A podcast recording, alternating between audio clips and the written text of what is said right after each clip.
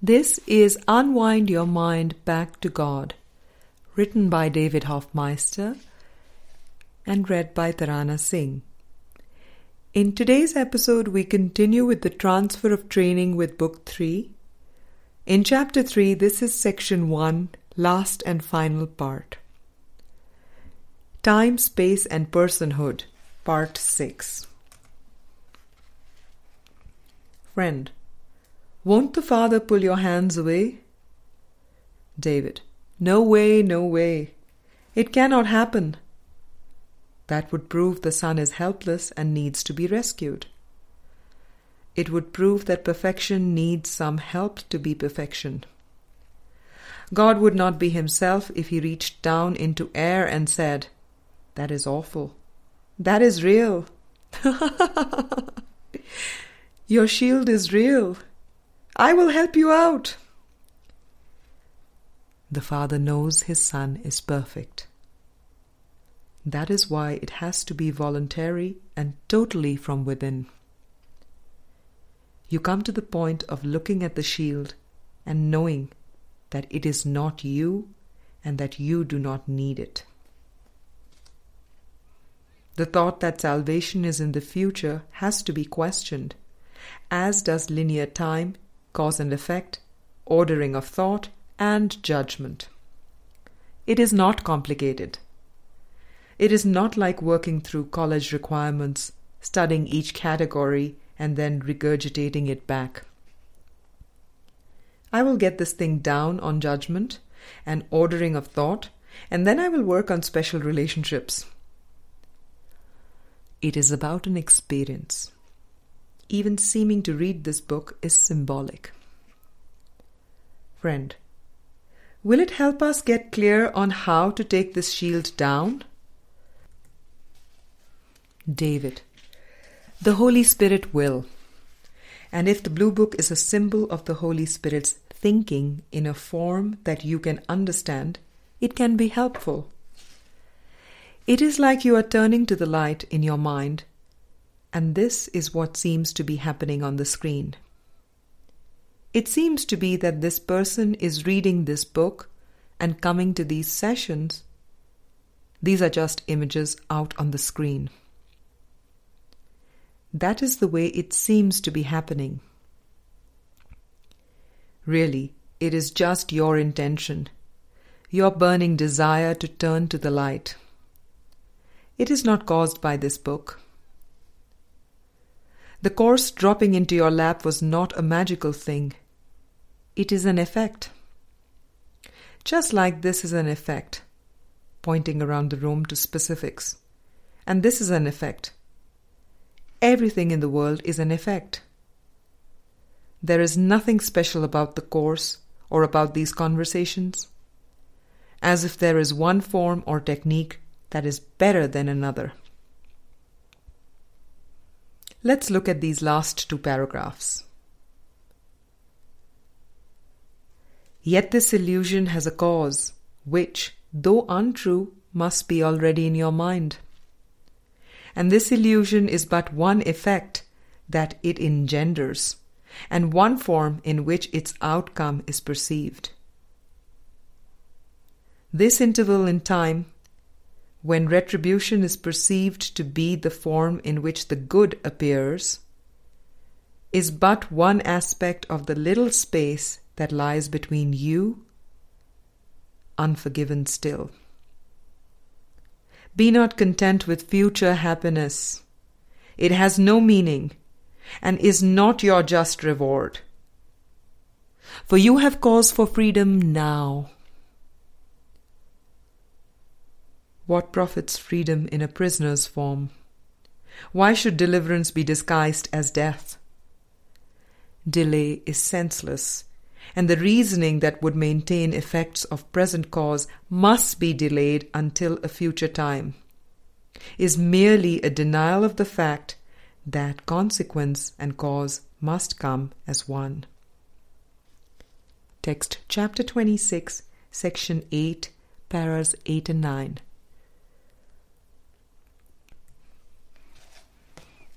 There it is again.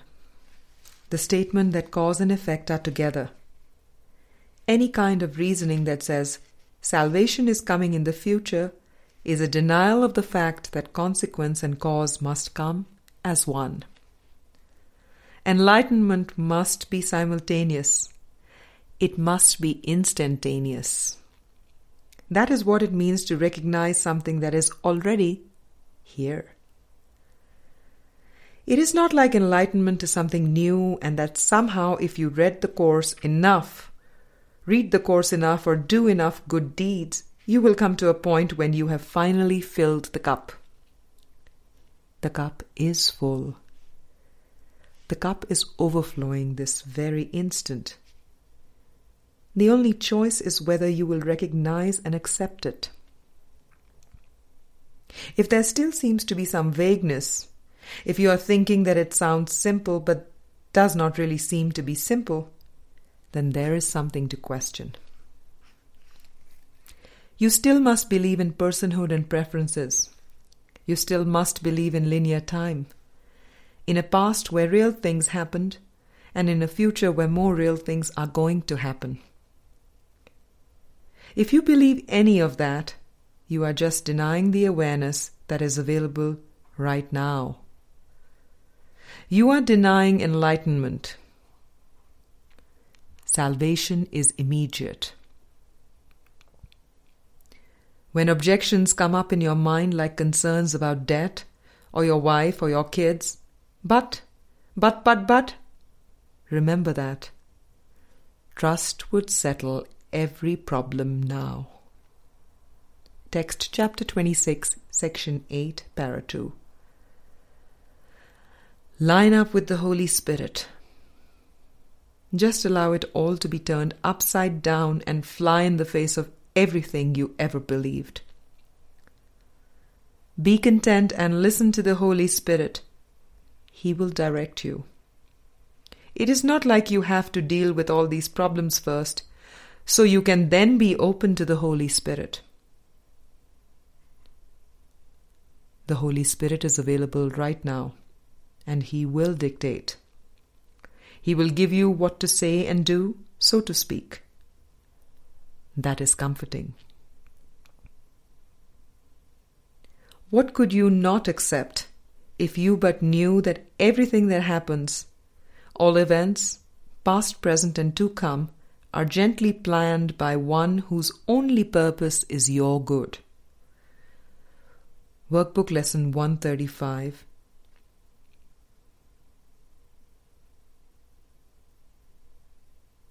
Once you accept His plan as the one function that you would fulfill, there will be nothing else the Holy Spirit will not arrange for you without your effort. He will go before you, making straight your path, and leaving in your way no stones to trip on, and no obstacles to bar your way. Nothing you need will be denied you. Not one seeming difficulty but will melt away before you reach it. You need take thought for nothing, careless of everything except the only purpose that you would fulfill. Text chapter 20, section 4, para 8. You cannot have it spelt out any clearer than that. That is cause for rejoicing right now, not in the future. Be not content with future happiness. Text chapter 26, section 8, para 9. Friend, it seems that a helpful question to ask myself is What is it that I want? If what I want is what I get, then I want to be very clear and focused about what I want. I can trust that the mind gets exactly what it wants. David, as we go deeper, you will observe your thoughts. As the words come out of your mouth, you will notice where the thinking is coming from. There is a sense of monitoring, like when you say, Oh, never mind, as soon as you hear the first few words in a sentence. You develop a quick sense of monitoring, of not condoning the mind wandering. you are watching the thoughts rather than sleepwalking. Catching your words like that means you are watching your thoughts. Unplugging the ego. Right there in the thought, never mind, is the awareness that there is no point in finishing the sentence because it is pointless. The awareness that you must not be ready or that you have investment in the false belief system if you do not have the experience of peace now. That is good. That gives you impetus to question. If you have a sense that salvation is available right now, and yet there is something that is holding you back from experiencing it right now, then wow! Look not to time but to the little space between you still, to be delivered from. And do not let it be disguised as time, and so preserved because its form is changed, and what it cannot be recognized. The Holy Spirit's purpose now is yours. Should not His happiness be yours as well? Text chapter 26, section 8, para 9. And do not let it be disguised as time. It seems as if all problems within this world have to do with time, whether it is paying off debts, or resolving an issue with your wife, or moving towards becoming a mystic. It seems like there is always some time involved. There is so much strain and upset in thinking about how things will work out in the future or how they have not worked out in the past. When you are upset, look not to time. Do not let time disguise it or be the preserver of it. Be open to the present correction that is always available. There seems to be a tracing back only because there is a belief in linear time. But the whole idea of tracing back falls away when you can see just the falsity of the ego. That is where the constant joy and peace come in. You do not bite the bait first and then have to trace it back. You no longer bite the bait in the first place.